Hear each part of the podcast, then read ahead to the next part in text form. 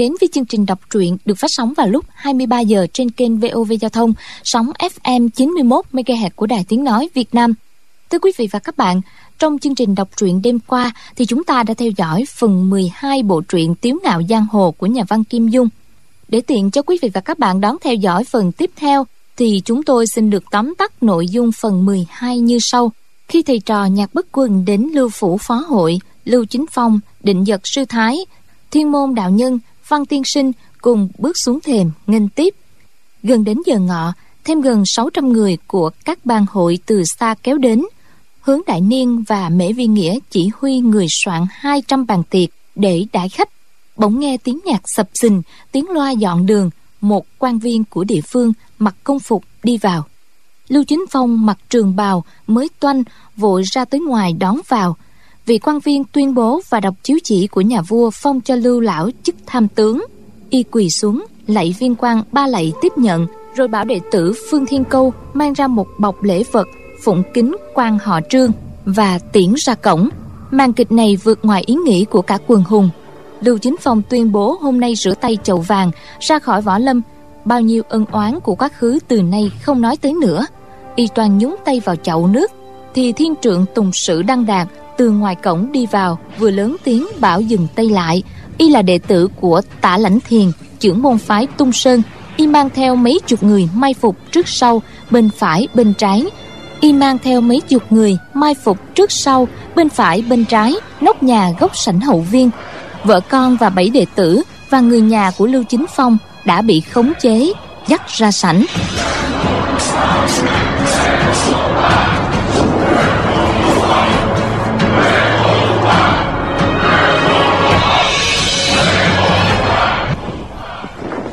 Trên nóc nhà thấp thoáng một cái bóng vàng. Một người nhảy xuống giơ chân phải đạp lên chiếc chậu Khiến chậu vàng bẹp dí. Gã này khoảng 40 tuổi dáng người tầm thước Thân thể gầy đét. Hai chầm râu trên môi như râu chuột Cung tay nói Lưu sư huynh Tiểu đệ phụng mệnh minh chủ Không cho sư huynh rửa tay gác kiếm. Lưu Chính Phong nhận ra gã này. Là tứ sư đệ Phí Bân của tả lãnh thiền trưởng môn phái tung sơn. Y là một cao thủ nổi danh trong võ lâm, có ngoại hiệu là đại tung dương thủ.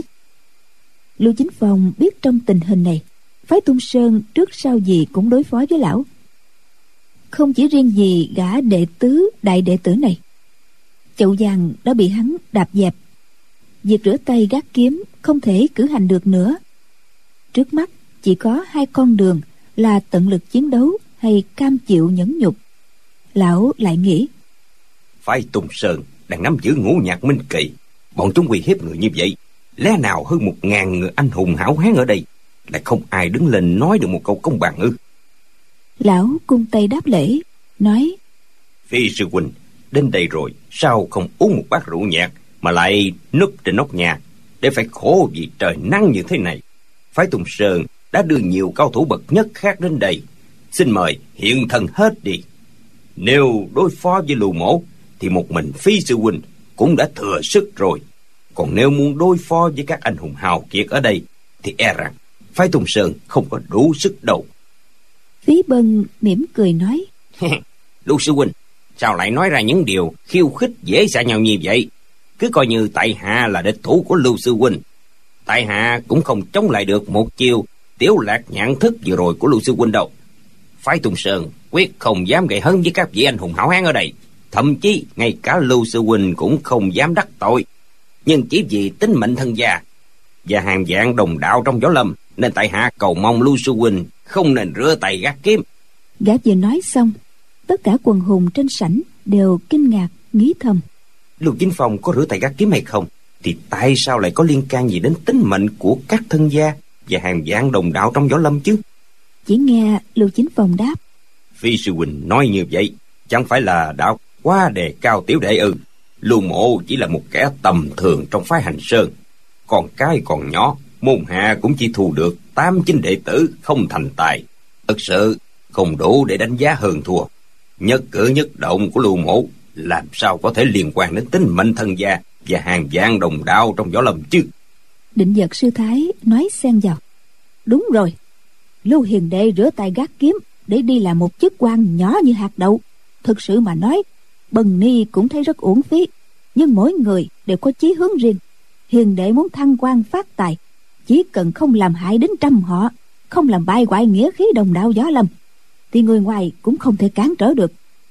Ta thấy lưu hiền đệ cũng không có bản lĩnh to tát để có thể làm hại nhiều đồng đạo trong gió lâm đâu. Phí bân nói, định vật sư thái sư thái là người tu hành trong phật môn tất nhiên không hiểu rõ được mánh lơi mà giáo của người khác. Nếu cái mưu đồ lớn lao này á, mà trót lọt không những đồng đạo trong võ lâm bị hại vô số kể mà trăm họ lương thiện trong thiên hạ còn bị giả lây xin các vị nghĩ xem lưu tam gia phái hành sơn là một bậc anh hùng hào kiệt lừng danh trên giang hồ. Tại sao có thể cam tâm hạ mình đi làm một cẩu quan hẹp hòi bấn thiểu như vậy chứ? Gia sản của lưu tam gia lắm của nhiều tiền. Còn muốn thăng quan phát tài nữa để làm gì chứ? Trong cái chuyện này tớ còn có nguyên nhân không thể nói cho người khác biết được. Quân hùng nghĩ bụng. Ừ gã nói cũng có lý. Ta đã sớm hoài nghi một con người như lưu chính phong lại đi làm một cái chức quan nhỏ bé. Như vậy thì chẳng ra trò trống gì cả. Lưu chính phong chẳng những không giận mà còn cười nói. Phi sư huynh sư huynh muốn ngậm máu phun người cũng nên xem lời nói có đúng vậy không. Các vị sư huynh khác của phái tung sơn xin mời hiện thân ra đi. Chỉ nghe phía đông phía tây trên nóc nhà đồng loạt có tiếng người đáp. Được. Hai cái bóng vàng thoáng qua hai người đã đứng trước cửa sảnh đường. Công phu khinh thân của họ cũng giống như phía bân nhảy xuống vừa rồi.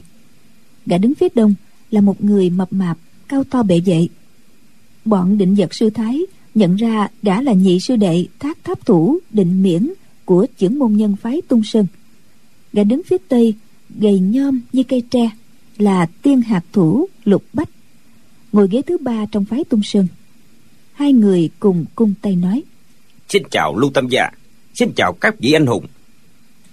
Hai gã đinh miễn và lục bách trong võ lâm uy danh gian lừng quân hùng đều đứng dậy đáp lễ họ thấy các tay cao thủ của phái tung sơn lần lượt đến thì trong lòng ngấm ngầm lo ngại.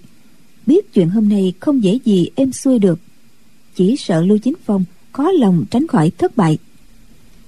Định vật sư thái nói với giọng tức giận, lưu hiền đệ hiền đệ không cần phải sợ hãi. Chuyện thiên hạ không thể qua được chữ lý. Đừng nhìn người ta có thế đông người mà sợ. Lẽ nào bằng hữu các phái thái sơn, hoa sơn, hằng sơn đến đây mà lại để mặc ai muốn làm gì thì làm sao? Lưu chính phong cười với vẻ khổ não, nói, định vật sư thái chuyện này vốn là chuyện của phái hành sơn, nói ra thật xấu hổ, lại làm cho các vị bằng hữu phải bận tâm. Bây giờ lưu mổ đã hiểu rồi. Chắc là mạc đại sư ca của lưu mổ đã được cao trạng lên tá minh chủ phái tung sơn. Nói lưu mổ làm nhiều chuyện không hay không phải, để các huynh đệ phái tung sơn đến đây hỏi tội được lắm. Được lắm. Lưu mổ thất lễ nhiều với mạc sư ca. Để lưu mổ nhận tội với mạc sư ca là xong. Phí bân đưa mắt đảo khắp đại sảnh một lượt. Ánh mắt của gã tạo thành một làn tinh quang sáng chói. Rõ ràng là nội công rất thâm hậu. Gã nói việc này tại sao lại có liên quan đến mạc đại tiên sinh? Xin mời mạc đại tiên sinh ra đây để cho mọi người hiểu rõ đi gã nói mấy câu này xong đại sảnh lặng yên như tờ. Một lúc sau cũng không thấy tiêu tương dạ vũ, mạc đại tiên sinh xuất hiện. Lưu chính phong cười nhăn nhó nói, sư huynh đệ lưu mổ bất hòa, các vị bằng hữu trong võ lâm đều biết rồi, thì cũng không nên giấu diêm làm chi nữa. Tiểu đệ, nhờ di sản của tiền nhân để lại, nên trong phủ tương đối sung túc. Còn mạc sư huynh thì gia cảnh lại bần hàng đã là bằng hữu với nhau. Tìm tiền tài là chuyện bình thường. Huống hồ, lại là sư huynh sư đệ. Nhưng mạc sư ca lại tị hiềm với điều này. Tuyệt đối không bước chân vào nhà tiểu đệ. Sư huynh sư đệ lưu mổ đã nhiều năm không qua lại, không gặp nhau. Thì hôm nay, mạc sư ca dĩ nhiên không quan lâm rồi. Lòng lưu mổ không phục ở chỗ là tả minh chủ chỉ nghe lời nói một bên của mặt sư ca mà phải nhiều vị sư huynh đến đây để đối phó với tiểu đệ. Ngay cả hiền thê và nhi tử của lưu mổ cũng đều trở thành tù nhân dưới cái thềm kia. Vậy vậy đây không phải là chuyện nhỏ mà xé ra to ư.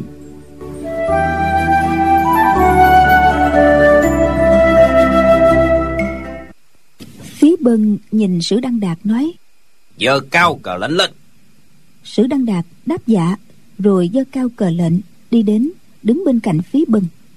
Phí bân nghiêm nghị nói, lưu sư huynh, chuyện hôm nay không có liên quan gì đến mạc đại tiên sinh trưởng môn phái hành sơn. Sư huynh không nên kéo mạc đại tiên sinh vào. Tả minh chủ dặn dò bọn tiểu đệ đến điều tra để biết giữa lưu sư huynh và ma giáo giáo chủ đông phương bất bại có ngấm ngầm câu kết với nhau không? Có bày ra âm mưu gì để đối phó với ngũ nhạc kiếm phái của chúng ta, cũng như với các chính phái đồng đạo võ lâm hay không? Gã vừa nói xong, quần hùng đều sửng sốt, biến sắc. Không ít người có ý sợ hãi, la thầm trong bụng. Ma giáo và anh hùng trong bạch đạo, xưa này không đội trời chung với nhau. Hai bên đã kết oán thù mấy trăm năm. Những chuyện tranh đấu với nhau diễn ra không ngừng, và mỗi bên đều có thắng có bại có thể nói ít nhất trong hơn một ngàn người trên đại sảnh, thì một nửa đã bị bọn ma giáo làm hại. Có người phụ huynh bị giết, có người sư trưởng bị hại.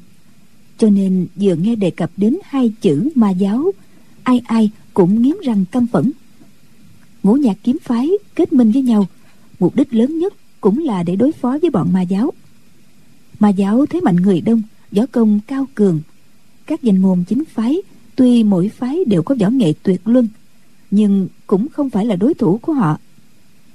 Mà giáo giáo chủ đông phương bất bại được tôn xưng là cao thủ đệ nhất đương thời. Tên của lão gọi là bất bại, bởi vì từ khi luyện thành tuyệt nghệ đến nay, lão chưa hề thất bại lần nào. Lão thật là một nhân vật phi thường. Quân hùng nghe phí bân chỉ trích lưu chính phong cấu kết với ma giáo. Chuyện này xác thực có liên quan đến tính mệnh thân gia của mọi người. Sự đồng cảm trước đây với lưu chính phong bây giờ tiêu tan hết. Lưu chính phong nói lưu mộ chưa từng gặp qua mà giao giao chủ đồng phường bất bại. Cái gọi là câu kết âm mưu từ đâu mà có chứ? Phí bân nghiêng đầu nhìn tam sư huynh lục bách chờ gã nói. Lục bách chậm rãi nói lưu sư huynh lời huynh nói vừa rồi e rằng không được thành thật. Trong mà giáo có một người hộ pháp trưởng lão tên là khúc dương. Không hiểu lưu sư huynh có quen biết cái lão này hay không vậy? Lưu chính phong vốn là người rất bình tĩnh nhưng khi nghe gã đề cập đến hai chữ khúc dương lập tức biến sắc. Lão miếm chặt môi không đáp. Gã mập đinh miễn từ lúc vào đại sảnh chưa nói câu nào. Lúc này bỗng dưng lớn tiếng nói. Lưu sư huynh có quen cúc dương không? Giọng nói của lão gian dội như bảy tám người cùng nói ra một lúc, khiến mọi người u cá tay gã đứng trân không nhúc nhích. Thân người gã vốn đã cao to dạm dở kỳ lạ, bây giờ mở miệng nói ra. Trong mắt mọi người, dường như gã bỗng nhiên cao to hơn một thước, uy mãnh phi thường không thể tả xiết. Lưu chính phong vẫn chưa đáp. Hơn một ngàn người đưa mắt chăm chú nhìn vào mặt lão mọi người đều cho rằng lưu chính phong trả lời hay không cũng như nhau. Lão không nói ra tức là đã mặc nhiên thừa nhận rồi. Một lúc sau lưu chính phong gật đầu đáp. Đúng vậy. Cúc dương đại ca với lưu mộ không những quen biết mà còn là hảo bằng hữu là tri kỷ duy nhất trong đời của lưu mộ. Vậy là đại sảnh nhốn nháo cả lên. Quần hùng bàn tán xôn xao vì câu nói của lưu chính phong vượt ra ngoài dự đoán của mình mọi người cứ nghĩ là nếu lão thừa nhận, thì chỉ thừa nhận đã cùng với khúc dương có chuyện gặp nhau một lần. Không ngờ lão lại nói mà giáo trưởng lão là hảo bằng hữu, tri âm tri kỷ của lão. Khuôn mặt phía bân lộ ra vẻ hớn hở. Y nói lưu sư huynh đã thừa nhận như vậy thì hay lắm. Bậc đại trương phu, mình làm mình chịu. Lưu sư huynh tá mình chủ đã vạch ra hai con đường để sư huynh lựa chọn lưu chính phong hình như không nghe lời nói của phí bân. Thần sắc lão vẫn điềm nhiên. Lão từ từ ngồi xuống, tay phải nhấc hữu rượu, rót đầy một bát, rồi đưa lên miệng chậm chậm uống cạn. Tay áo không một chút rung động. Đủ biết định lực của lão vô cùng cao thâm. Giữa lúc khẩn cấp nghiêm trọng mà vẫn thản nhiên như không có gì xảy ra. Bản sắc và võ công của lão đã đạt đến mức thượng thừa. Cả hai điều này mà khuyết một cũng không được. Mọi người càng ngấm ngầm bồi phục. Phí bân dõng dạc nói à mình chủ nói, lưu chính phong là nhân tài hiếm có trong phái hành sơn nhất thời sai lầm, đi vào đường rẽ kết giao với người của tài giáo. Nếu lão có thể tự ăn năn hối cải, thì ta là một hảo bằng hữu trong chánh giáo. Sao không mở ra cho lão một con đường mới để quay về với chánh nghĩa? Tả minh chủ dặn dò huynh đệ chuyển lời đến lưu sư huynh như vậy. Nếu lưu sư huynh chấp nhận con đường này minh chủ hạn định cho lưu sư huynh trong vòng một tháng phải giết chết ma giáo trưởng lão khúc dương mang đầu về nộp. Thì những chuyện lầm lỡ không cần truy cứu nữa. Từ nay mọi người vẫn là hảo bằng hữu hảo huynh đệ của nhau. Quân hùng lại nghĩ bụng. Hai phe chính ta không thể đổi trời chung với nhau. Bọn bàn môn tả đạo của mà giáo và các nhân vật trong chính giáo hãy gặp mặt nhau á thì phải kẻ số người chết. Tả minh chủ buộc lưu chính phong phải giết khúc dương để tự chứng minh mình là trong sạch. Thì yêu cầu này cũng không có gì là quá đáng. Nét mặt lưu chính phong thoáng một nụ cười thê lương. Lão nói khúc đại ca và lưu mố vừa gặp nhau đã là cô nhân dốc hết tâm sự cùng kết giao với nhau lão và lô mổ đã gặp nhau hơn 10 lần. Ngẫu nhiên, đề cập đến sự khác biệt về cái nhìn của các tông phái môn hộ, khúc dương đại ca thở dài, cho rằng hai bên tranh đấu như vậy thật là vô vị. Lưu mổ và khúc đại ca kết giao với nhau chỉ để nghiên cứu, thảo luận âm luật. Đại ca là cao thủ, thất quyền cầm, tại hạ say mê thổi sáo. Cả hai gặp nhau, phần lớn thời gian dành cho việc hợp tấu đàn sáo. Trước này không hề bàn bạc gì đến chuyện gió công. Nói đến đây tuấn tím cười rồi lại nói tiếp. Các vị không tin thì thôi. Chứ trên thế gian này lưu chính phong cho là đánh đàn thì không ai bằng khúc đại ca. Mà thổi sáo thì lưu mổ cũng không chịu đứng vào hạng thứ hai. Khúc đại ca tuy là người trong ma giáo nhưng qua tiếng đàn của đại ca lưu mổ đã ngầm biết được tính khí cào khiết của đại ca. Xưng đang là bạn của trần thành do mát. Lưu chính phòng này đối với đại ca không những đã khâm phục, mà còn ngưỡng mộ. Lưu mổ tuy là kẻ thất phu quê mùa, cũng quyết không thể làm hai người quân tử.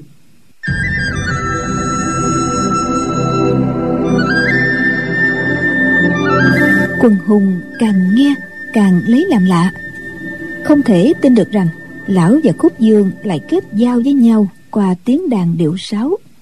Nhưng nghe lão nói rất thành khẩn, tuyệt không có một chút gì giả dối, thì họ cho rằng trên giang hồ có rất nhiều kẻ sĩ làm nhiều chuyện đặc biệt. Trước này, thanh sắc khiến con người mê đắm, nên chuyện lưu chính phong đam mê âm nhạc cũng là chuyện bình thường. Những người biết rõ nội tình của phái hành sơn lại nghĩ cao thủ nhiều đời của phái hành sơn đều say mê âm nhạc.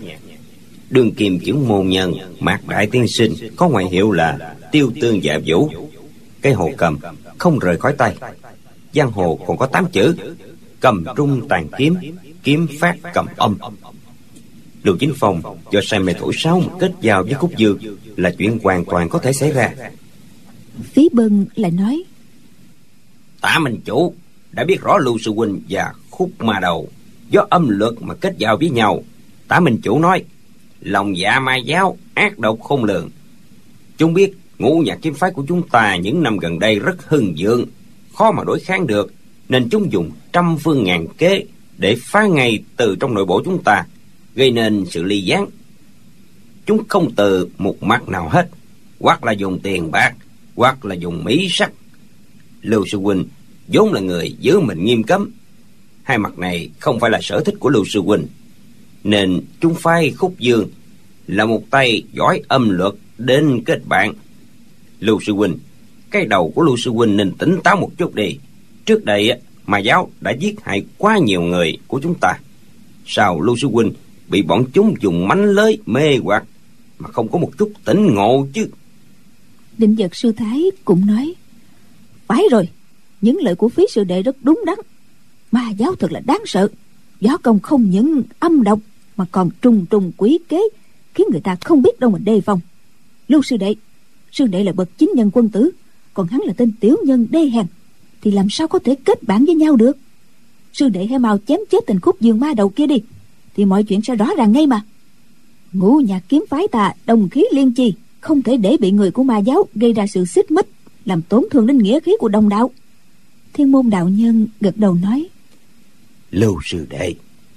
Người quân tử có lỗi, cũng như mặt trăng mặt trời tạm thời bị mê che khuất, ai ai cũng biết có lỗi thì có thể sửa, không phải là điều tốt lành hay sao? Sư đệ nên giết lão mà đầu họ khúc kia. Người trong chính giáo, ai cũng sẽ giơ ngón tay mà khen. Lưu chính phòng phái hành sơ, nhiên là một hảo hán tử thiện ác phần mình. Chúng ta là bằng hữu với hiền điệt cũng cảm thấy hãnh diện lưu chính phong không đáp hướng mắt về nhạc bất quần hỏi. Nhạc sư huynh sư huynh là bậc quân tử hiểu rõ điều phải trái. Ở đây có nhiều vị cao thủ võ lâm đều ép tiểu đệ ban đứng bằng hữu. Nhạc sư huynh nghĩ sao? Nhạc bất quần nói. Lưu hiền đệ nếu đích thực là bằng hữu thì bọn người trong võ lâm có gì bằng hữu mà bị đau xuyên vào xương sườn cũng không cho mày có điều lão họ khúc trong mà giáo, hiển nhiên là bề ngoài, thần thất nói cười. Mặt trong á nhằm hiểm giết người không đau. Lão tìm mọi cách để kết giao với hiền đệ, thật là hiểm độc vô cùng. Mục đích của lão là hại lưu hiền đệ phải thân bại danh liệt, tan cửa nát nhà, tâm địa lão độc ác không sao nói hết được.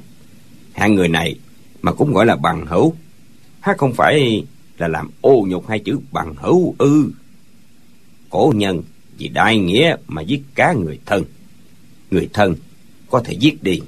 Huống hồ đại ma đầu đại gian tặc. Loại người này không thể xem là bằng hữu được. Quần hùng nghe nhạc bất quần nói dõng dạc như vậy liền bàn tán nhao nhao cả lên.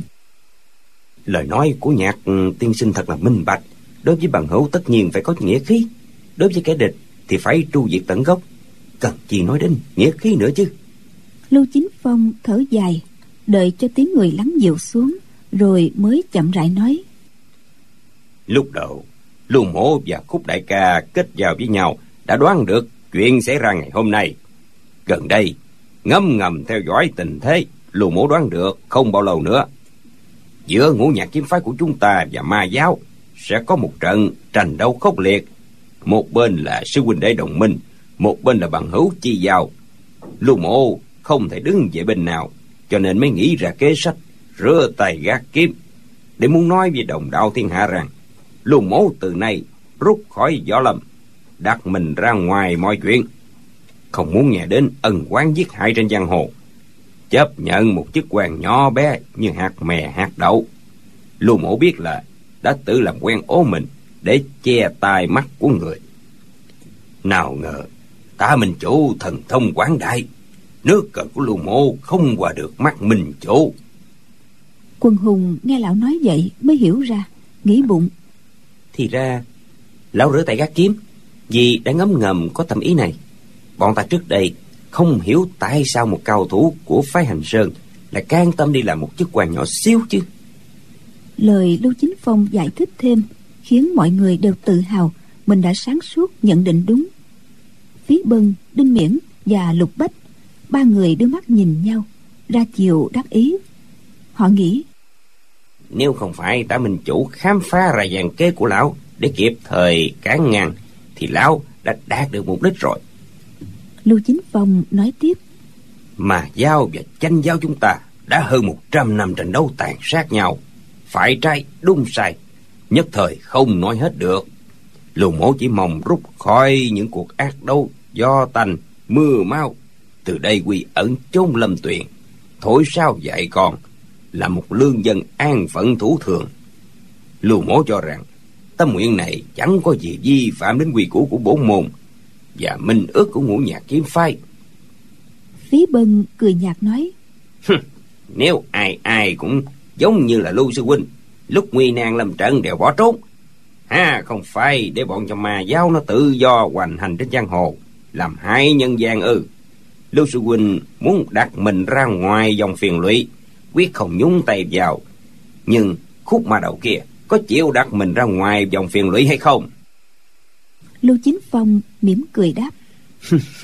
Khúc đại ca đã sớm nói cho lưu mổ biết rằng đại ca đã lập lời trọng thể trước ma giáo tổ sư già từ nay về sau bất luận ma giáo và bạch đạo có cuộc tranh đấu thế nào đi nữa thì khúc đại ca nhất định đặt mình ra ngoài quyết không nhúng tay vào. Người đã không xúc phạm ta thì ta cũng không xúc phạm người. Phí bân cười nhạt nói hay cho câu người đã không xúc phạm ta thì ta cũng không xúc phạm người. Nếu người trong bạch đạo chúng ta muốn xúc phạm hắn thì lưu sư huynh nghĩ sao đây? Lưu chính phong đáp. Khúc đại ca đã nói rằng đại ca hết sức nhân nhượng quyết không cùng người tranh thắng. Gắng sức điều giải mối hiểm khích giữa đôi bên. Sáng sớm hôm nay đại ca còn phái người đến báo tin cho lưu mổ hay rằng lệnh hồ sung đệ tử của phái hoa sơn vì cứu người mà bị thương nguy cấp đến tính mạng đã được đại ca ra tay cứu sống. Lưu chính phong vừa nói xong quần hùng đều kinh ngạc nhất là bọn người phái hoa sơn, phái hằng sơn và phái thanh thành. Họ chụm đầu kề tai bàn tán. Nhạc linh sang phái hoa sơn không nhịn được, bèn hỏi, lưu sư thúc à đại sư ca của đệ tử bây giờ ở đâu? Có thật là tiền bối tiền bối họ khúc đã cứu được tính mạng của đại ca không? Lưu chính phong đáp, khúc đại ca đã nói như vậy, chắc không phải là giả dối. Sau này gặp lãnh hội sung hiền điệt người có thể trực tiếp hỏi hắn thì sẽ biết.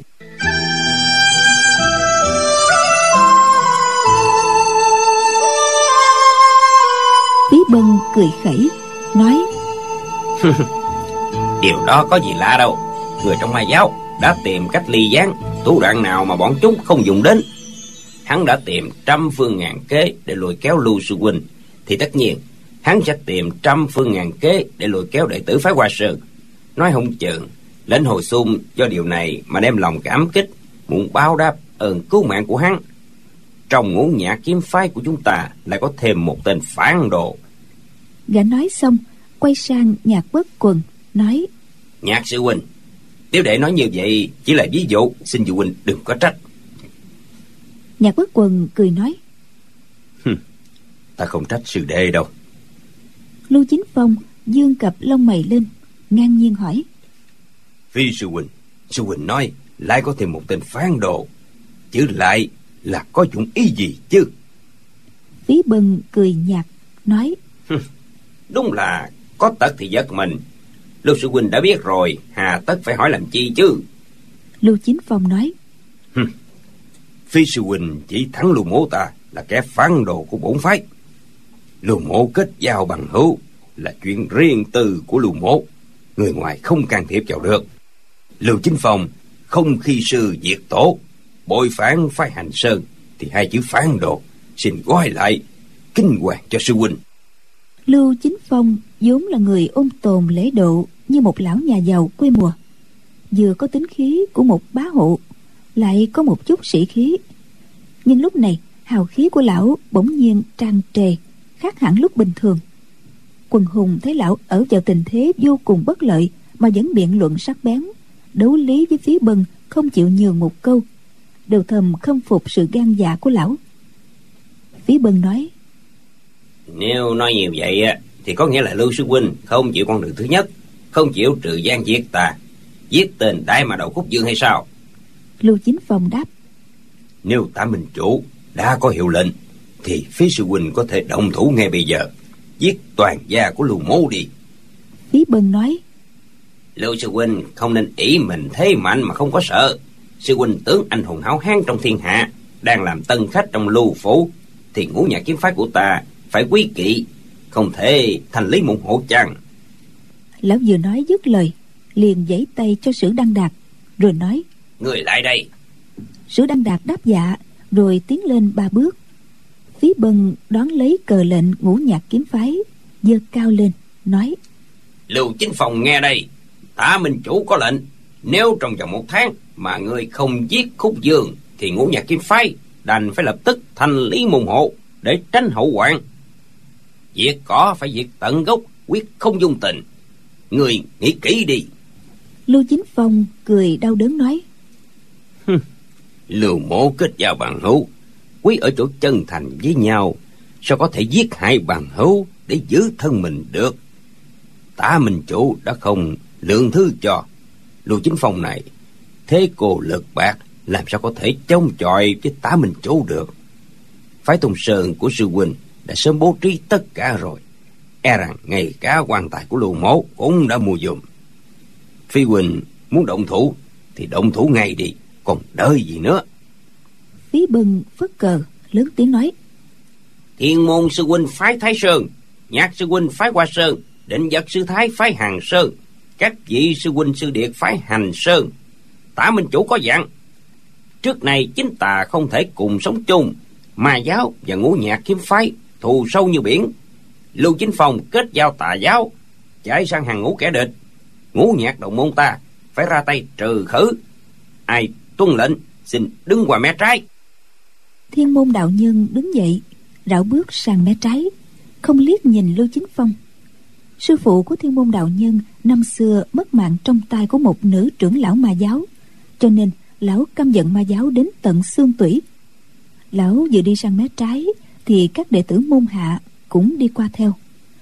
Nhạc bất quần cũng đứng dậy nói, lưu hiền đệ hiền đệ chỉ cần gật đầu một cái, nhạc bất quần này xếp vì hiền đệ lo liệu việc khúc dương được chăng? Hiền đệ nói, đại trương phu không thể đắc tội với bằng hữu. Lẽ nào trong thiên hạ này chỉ có một mình khúc dương mới là bằng hữu của hiền đệ ngũ nhạc kiếm phái chúng ta và nhiều vị anh hùng háo hán có mặt ở đây đều không phải là bằng hữu của hiền đệ hay sao? Hơn một ngàn đồng đạo gió lâm nghe tin hiền đệ rửa tay gác kiếm đều vượt ngàn dặm đến đây. Thành ý chúc mừng hiền đệ coi như đã là mối tình giao hảo rồi. Lẽ nào tính mạng của cả nhà hiền đệ ân nghĩa sư hữu của ngũ nhạc kiếm phái mối giao tình của hơn một ngàn đồng đạo gió lâm góp lại cũng không bằng một lão khúc dương kia. Lưu chính phong lắc đầu đáp. Nhạc sư huynh sư huynh là người học nhiều hiểu rộng. Biết có những điều mà bậc trượng phu không thể làm được. Lưu mổ cảm kích vô cùng trước những lời khuyên chân thành của sư huynh. Người ta bức bách lưu mổ phải sát hại khúc dương lưu mổ vạn vạn lần, không thể nào làm việc ấy. Giả sử nếu có người bức bách lưu mổ phải giết nhạc sư huynh hay bất kỳ một vị bằng hữu nào ở đây, thì cho dù toàn gia gặp nạn, lưu mổ cũng quyết không gật đầu. Khúc đại ca là bạn tri âm tri kỷ là điều chắc chắn rồi. Cũng như nhạc sư huynh là háo bằng hữu của lưu mổ. Nếu khúc đại ca nói một câu muốn am hại một vị bằng hữu nào của lưu mổ trong ngũ nhạc kiếm phái, thì lưu mổ sẽ khinh bỉ con người của đại ca và quyết không làm bằng hữu với đại ca nữa. Lời nói của lưu chính phong vô cùng thành khẩn, khiến quần hùng không khỏi cảm động. Võ lâm lấy nghĩa khí làm trọng. Lưu chính phong cố bảo toàn mối giao tình với khúc dương. Những hán tử giang hồ tuy không cho rằng như vậy là đúng, nhưng lòng vẫn ngấm ngầm thắng phục nghĩa khí của lão. Nhạc bất quần lắc đầu nói lưu hiền đệ. Hiền đệ nói như vậy là không đúng. Lưu hiền đệ muốn bảo toàn nghĩa khí bằng hữu, khiến cho ai cũng khâm phục. Nhưng hiền đệ không phân biệt chính tà, bất luận thị phi. Bọn ma giáo làm nhiều chuyện ác độc, tàn hại rất nhiều chính nhân quân tử trên giang hồ và trăm họ vô tội. Lưu hiền đệ vì nhất thời đam mê tiếng đàn điệu sáo, nỡ đem tính mạng toàn gia giao cho hắn. Là điều hiểu sai hai chữ nghĩa khí rồi lưu chính phong cười nhạt, nói nhạc sư huynh sư huynh không thích âm luật nên chưa hiểu được tấm lòng của tiểu đệ. Ngôn ngữ, văn tự có thể giả dối được. Nhưng tiếng đàn điệu sao là tiếng nói đích thực của tâm hồn gian gian lần, không thể giả dối được. Tiểu đệ và khúc đại ca kết vào với nhau, lấy tiếng đàn điệu sao giao hòa, nên tâm ý tương thông. Tiểu đệ xin tình nguyện lấy tính mạng của toàn gia ra, bảo đảm rằng khúc đại ca, tuy là người trong ma giáo, nhưng tuyệt đối không mang tính khí tà ác của ma giáo chút nào. Nhạc bức quần thở dài, rồi đi đến bên cạnh thiên môn đạo nhân. Bọn lao đức nặc nhạc linh sang, lục đại hữu cũng đều đi theo. Định giật sư thái nhìn lưu chính phong, hỏi, từ nay về sau, ta gọi hiền đệ là lưu hiền đệ hay là lưu chính phong?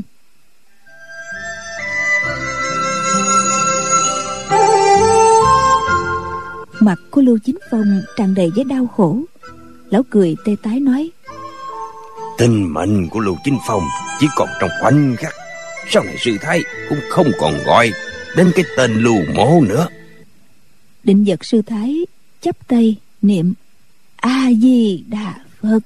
Rồi lão ni từ từ bước đến bên nhạc bất quần nói hey, nghiệp chướng nặng nề. Tôi lỗi tôi lỗi các đệ tử môn hạ của lão ni cũng đều lần lượt đi theo. Phí bần nói đây là chuyện à, của một mình lũ chính phong. Không có liên can gì đến các đệ tử của phái hành sơn. Ai không muốn theo tên phán nghịch thì đứng sang mé trái. Trong đại sảnh phút chốc lặng yên một tên trẻ tuổi nói lưu sư bá bọn đệ tử xin đắc tội với sư bá. Tên đệ tử trẻ vừa nói xong thì hơn 30 đệ tử phái hành sơn lũ lượt đi đến bên cạnh quần ni phái hàng sơn. Những người này đều là hàng sư điệt của lưu chính phong. Còn những đệ tử ruột của lão thì không ai đi. Phí bân lại nói đệ tử thân truyền của lưu môn cũng đi qua mé trái hết đi. Hướng đại niên lớn tiếng nói bọn đệ tử chịu ân trọng của sư môn nghĩa bất tương phụ đệ tử lưu môn nguyện đồng sinh công tử với ân sư lưu chính phong mắt tràn ngấn lệ nói hay lắm giỏi lắm. Đại niên người nói vậy khiến cho sư phụ rất vui. Các người đi qua đó đi. Một mình sư phụ kết giao bằng hữu không có liên quan gì đến các người cả. Soạt một tiếng mễ di nghĩa rút thanh trường kiếm ra nói một mình lưu môn không thể địch lại ngũ nhạc kiếm phái. Chuyện hôm nay chỉ còn liều chết mà thôi kẻ nào muốn hại ân sư của ta, thì trước tiên phải bước qua xác mễ vì nghĩa này. Gã nói xong, liền đứng chắn trước mặt lưu chính phong. Đinh miễn giơ tay lên vào một tiếng, một làn sóng bạc phóng ra. Lưu chính phong giật mình, phóng nội lực đẩy mạnh vào vai phải của mễ di nghĩa. Mễ di nghĩa ngã về bên trái, tia sáng bạc bay thẳng về hướng ngực lưu chính phong. Hướng đại niên bảo vệ ân sư, giọt người đến đỡ cho sư phụ chỉ nghe hướng đại niên la lên một tiếng. Mũi ngân châm đã bắn trúng vào tim gã khiến gã chết ngay tức khắc. Lưu chính phong đưa tay trái đỡ lấy thi thể của hướng đại niên. Lão sờ lên mũi đệ tử thì đã tắt thở. Liền quay đầu nhìn đinh miễn nói đinh lão nhị phái tung sơn của lão đã giết đệ tử của lưu mổ trước rồi. Đinh miễn dõng dạc nói đúng vậy. Chúng ta động thủ trước thì đã sao nào? Lưu chính phong nhấc thi thể của hướng đại niên lên, dẫn kình lực muốn ném về hướng đinh miễn. Đinh miễn thấy tư thế dẫn kình lực của lão, thì biết nội công của phái hành sơn có chỗ độc đáo. Lưu chính phong là một tay cao thủ nhất đẳng trong phái hành sơn, thì thế ném ra không phải tầm thường. Hắn ngấm ngầm chuẩn bị nội lực, định đoán lấy thi thể, rồi lập tức ném ngược lại phía lão nào ngờ lưu chính phong nhấc thi thể hướng đại niên lên, rõ ràng muốn ném về phía trước. Đột nhiên, lão nghiêng người, hai tay đưa lên ném vào ngay ngực của phí bân. Lão cử động mau lẹ vô cùng. Gặp đoàn bất ngờ, phán xạ tự nhiên của phí bân là đưa song chưởng dẫn kình lực để ngăn cản thi thể. Nhưng ngay lúc đó, hắn cảm thấy hai bên sườn tê tái. Thì ra, đã bị lưu chính phong điểm trúng nguyệt đạo rồi lưu chính phong đánh một chiêu thành công. Tay trái cướp lấy cờ lệnh trong tay hắn. Tay phải rút trường kiếm chĩa thẳng vào yết hầu. Khuỷu tay trái thúc liên tiếp, phong tỏa ba quyệt đạo sau lưng hắn, để mặc cho thi thể của hướng đại niên rơi xuống đất. Động tác của lưu chính phong biến ảo mau lẹ vô cùng, đến nỗi phía bân bị kiềm chế, cờ lệnh ngũ nhạc cũng bị đoạt mất.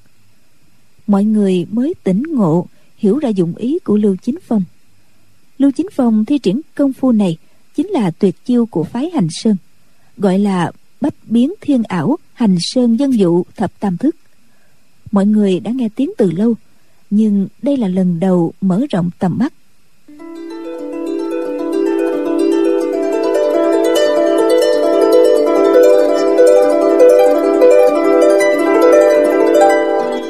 Năm xưa, nhạc bất quần đã từng nghe sư phụ nói qua bách biến thiên ảo hành sơn dân dụ thập tam thức là do một vị cao thủ đời trước của phái hành sơn sáng chế ra.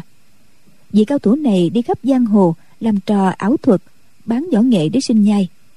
Lão chuyên biến hóa, đánh đông, kích tây, hư hư thực thực, biến ảo khôn lường để che tai mắt người.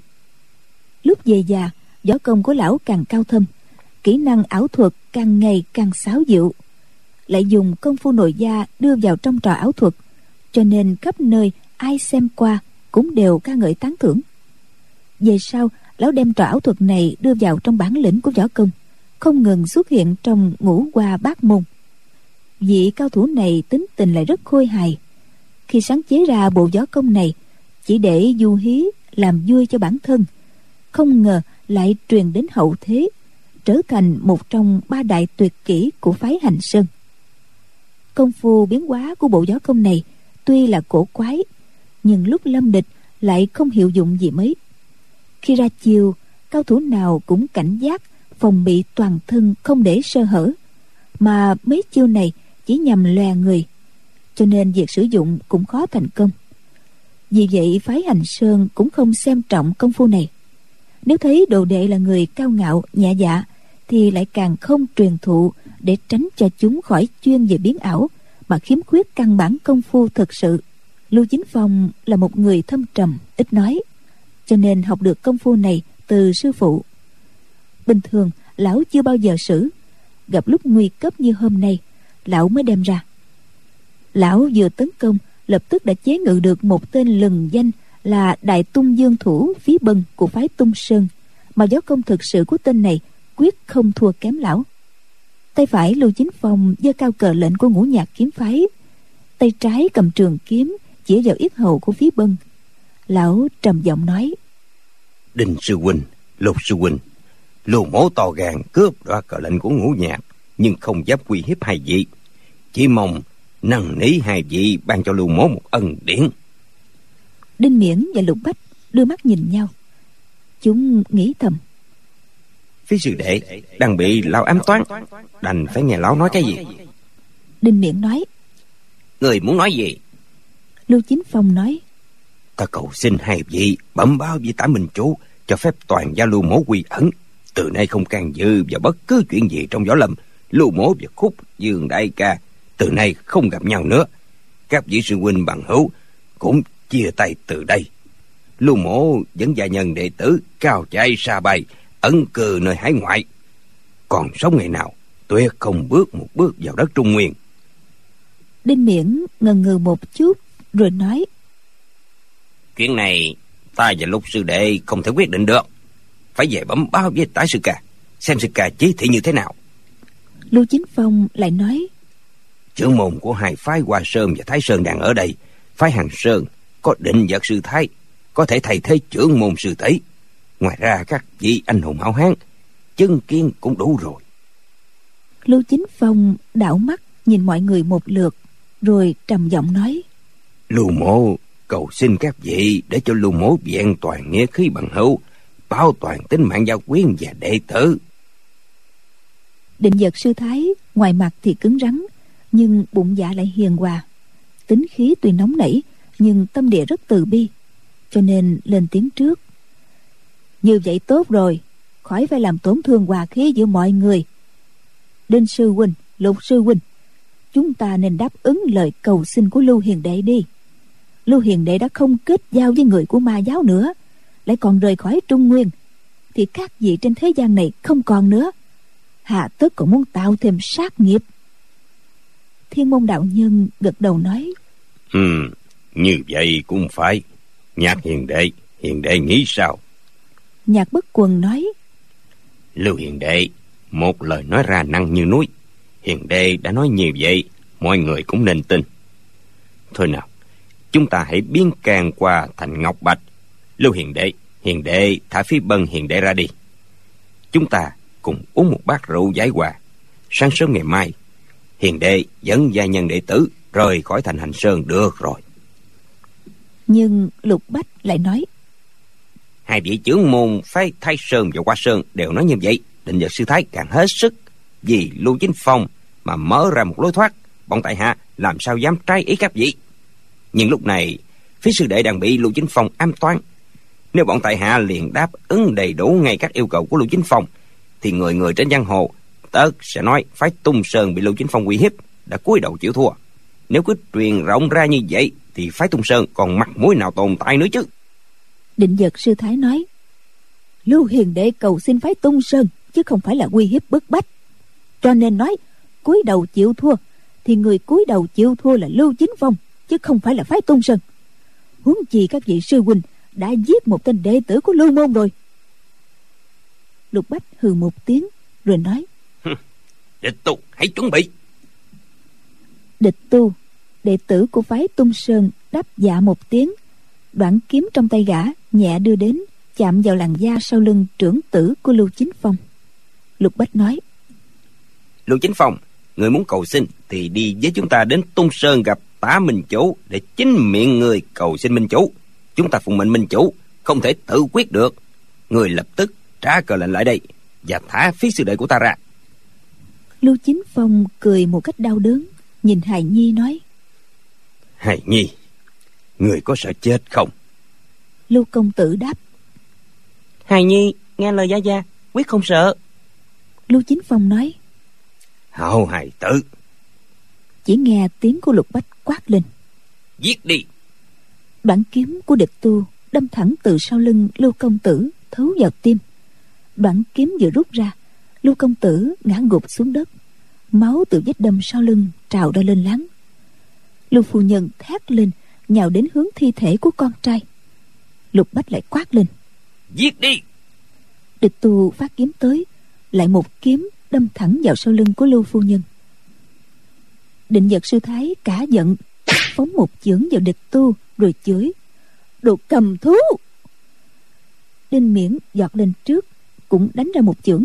Song chưởng giao nhau định vật sư thái bị đẩy lùi ba bước. Lão ni cảm thấy lợm miệng một ngụm máu tươi muốn trào ra nhưng bản lĩnh lão ni vốn hiếu thắng kiên cường.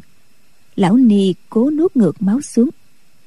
Đinh miễn túm tỉm cười rồi nói đà tại sư thái đã nhân nhượng. Chưởng lực vốn không phải là sở trường của định vật sư thái cho nên khi mới phát một chưởng định đánh địch tu.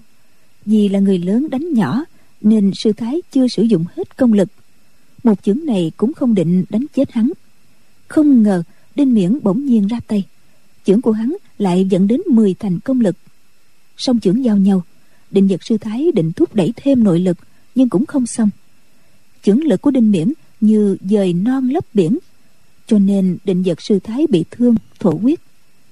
Lão ni cả giận định đánh chưởng thứ hai, nhưng vừa vận công thì cảm thấy quyệt đang điền đau như dao cắt.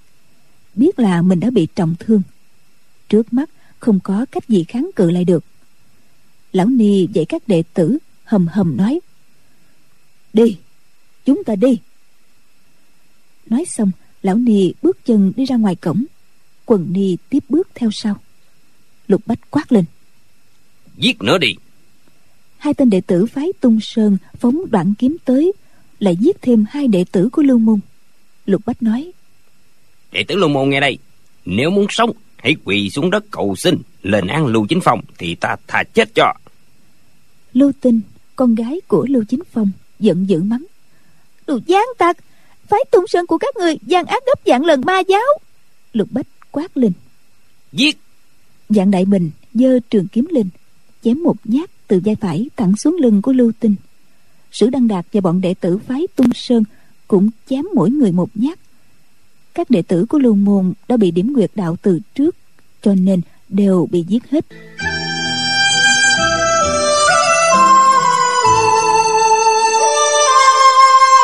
quần hùng trên đại sảnh tuy đều hạng người sống trên đầu đao mũi kiếm, từng quen với cảnh giết chóc thê thảm. Nhưng thấy thảm cảnh tàn sát này cũng không khỏi kinh hoàng.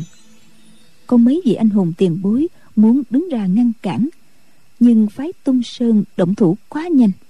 Chỉ do dự một chút thì xác chết đã nằm ngổn ngang khắp sảnh đường. Mọi người lại nghĩ thầm. Xưa này ta chính không đổi trời chung hành động này của phái tung sơn không phải là trả thù riêng tư lưu chính phong, mà là nhằm đối phó với mà giáo. Tuy họ ra tay tàn nhẫn, nhưng không phải là nặng tội. Hơn nữa, phái tung sơn đã khống chế toàn cục. Ngay cả định vật sư thái của phái hàng sơn cũng đã bị thương mà bỏ đi. Trước mắt chỉ còn thiên môn đạo nhân và nhạc bất quần là hai bậc cao thủ đều im hơi lặng tiếng. Đây là chuyện riêng của ngũ nhạc kiếm phái. Mình là người ngoài nếu miễn cưỡng xuất đầu lộ diện can thiệp vào tất khó tránh khỏi quả sát thân. Nên tự bảo vệ mình là hơn. Bọn đệ tử của lưu môn đã bị giết sạch.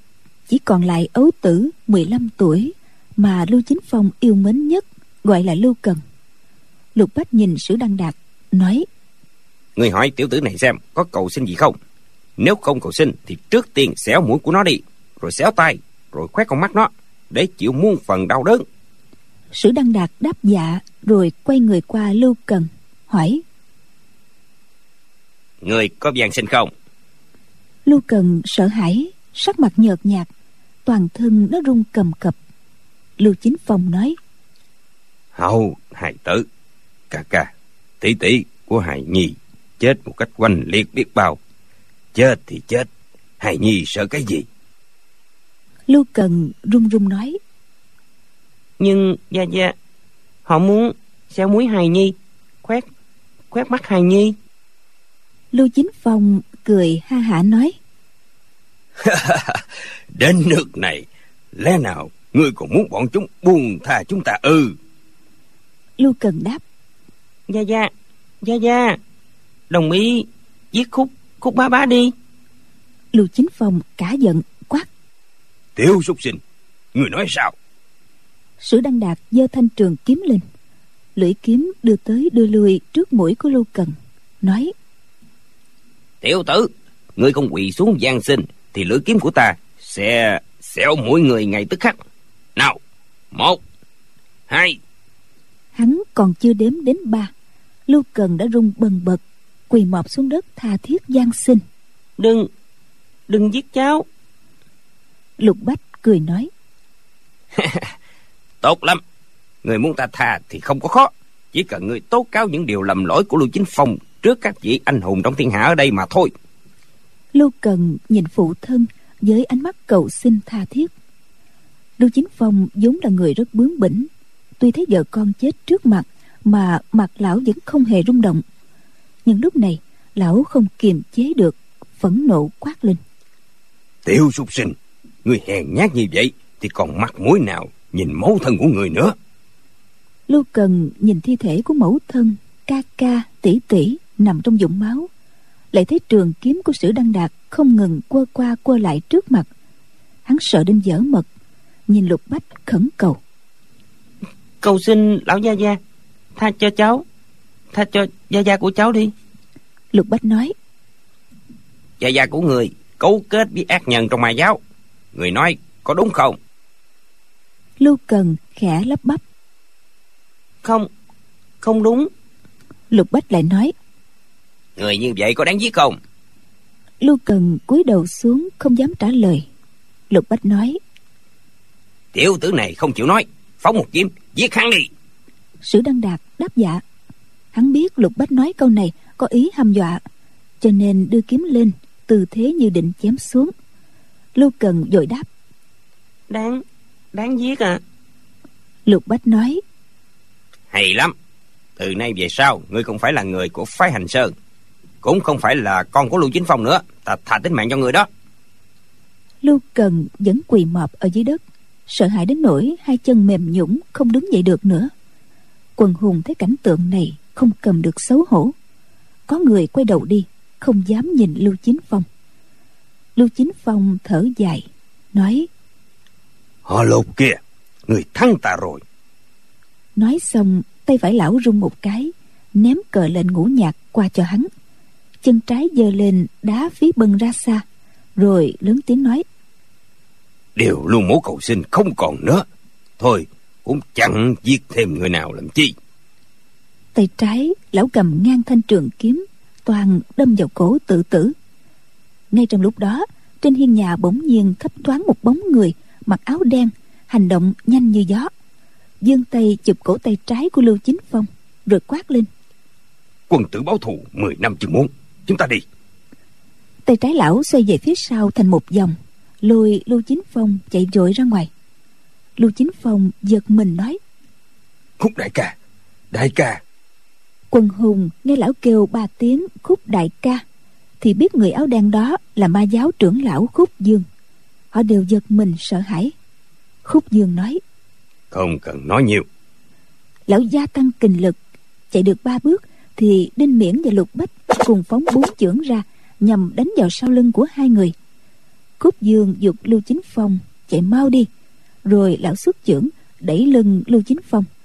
Đồng thời dẫn kình lực ra sau lưng gánh chịu song chưởng của hai cao thủ đinh miễn và lục bách rầm một tiếng thân người của khúc dương bay ra ngoài. Khúc dương phun ra một ngụm máu tươi. Lão xoay tay lại dung lên một cái. Một nắm kim đen bay ra như mưa. Đinh miễn la lên. Hắc quyết thần châm tránh mau. Hắn vội nép người né tránh. Quần hùng thấy khúc dương luyện những mũi kim đen này.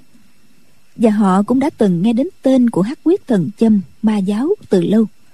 Cho nên không ai không kinh hãi kẻ lui người tránh loạn xạ cá lên. Chỉ nghe những tiếng. Chào ôi nguy rồi. Hơn 10 người cùng la quán lên. Người trên sảnh tụ tập rất đông mà hắc quyết thần châm luyện ra vừa nhiều vừa nhanh. Không ít người bị trúng độc châm. Trong lúc hỗn loạn khúc dương và lưu chính phong đã chạy xa rồi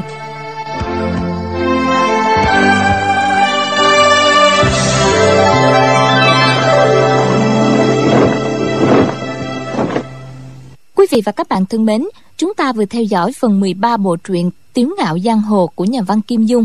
Mời quý vị và các bạn đón theo dõi phần tiếp theo cũng được phát sóng vào lúc 23 giờ đêm mai trên kênh VOV Giao thông sóng FM 91 MHz của Đài Tiếng nói Việt Nam. Đừng quên gửi những ý kiến của quý vị và các bạn vào địa chỉ email quen thuộc của chương trình đọc truyện vovavonggmail.com nhé. Còn bây giờ xin được nói lời chào tạm biệt và hẹn gặp lại.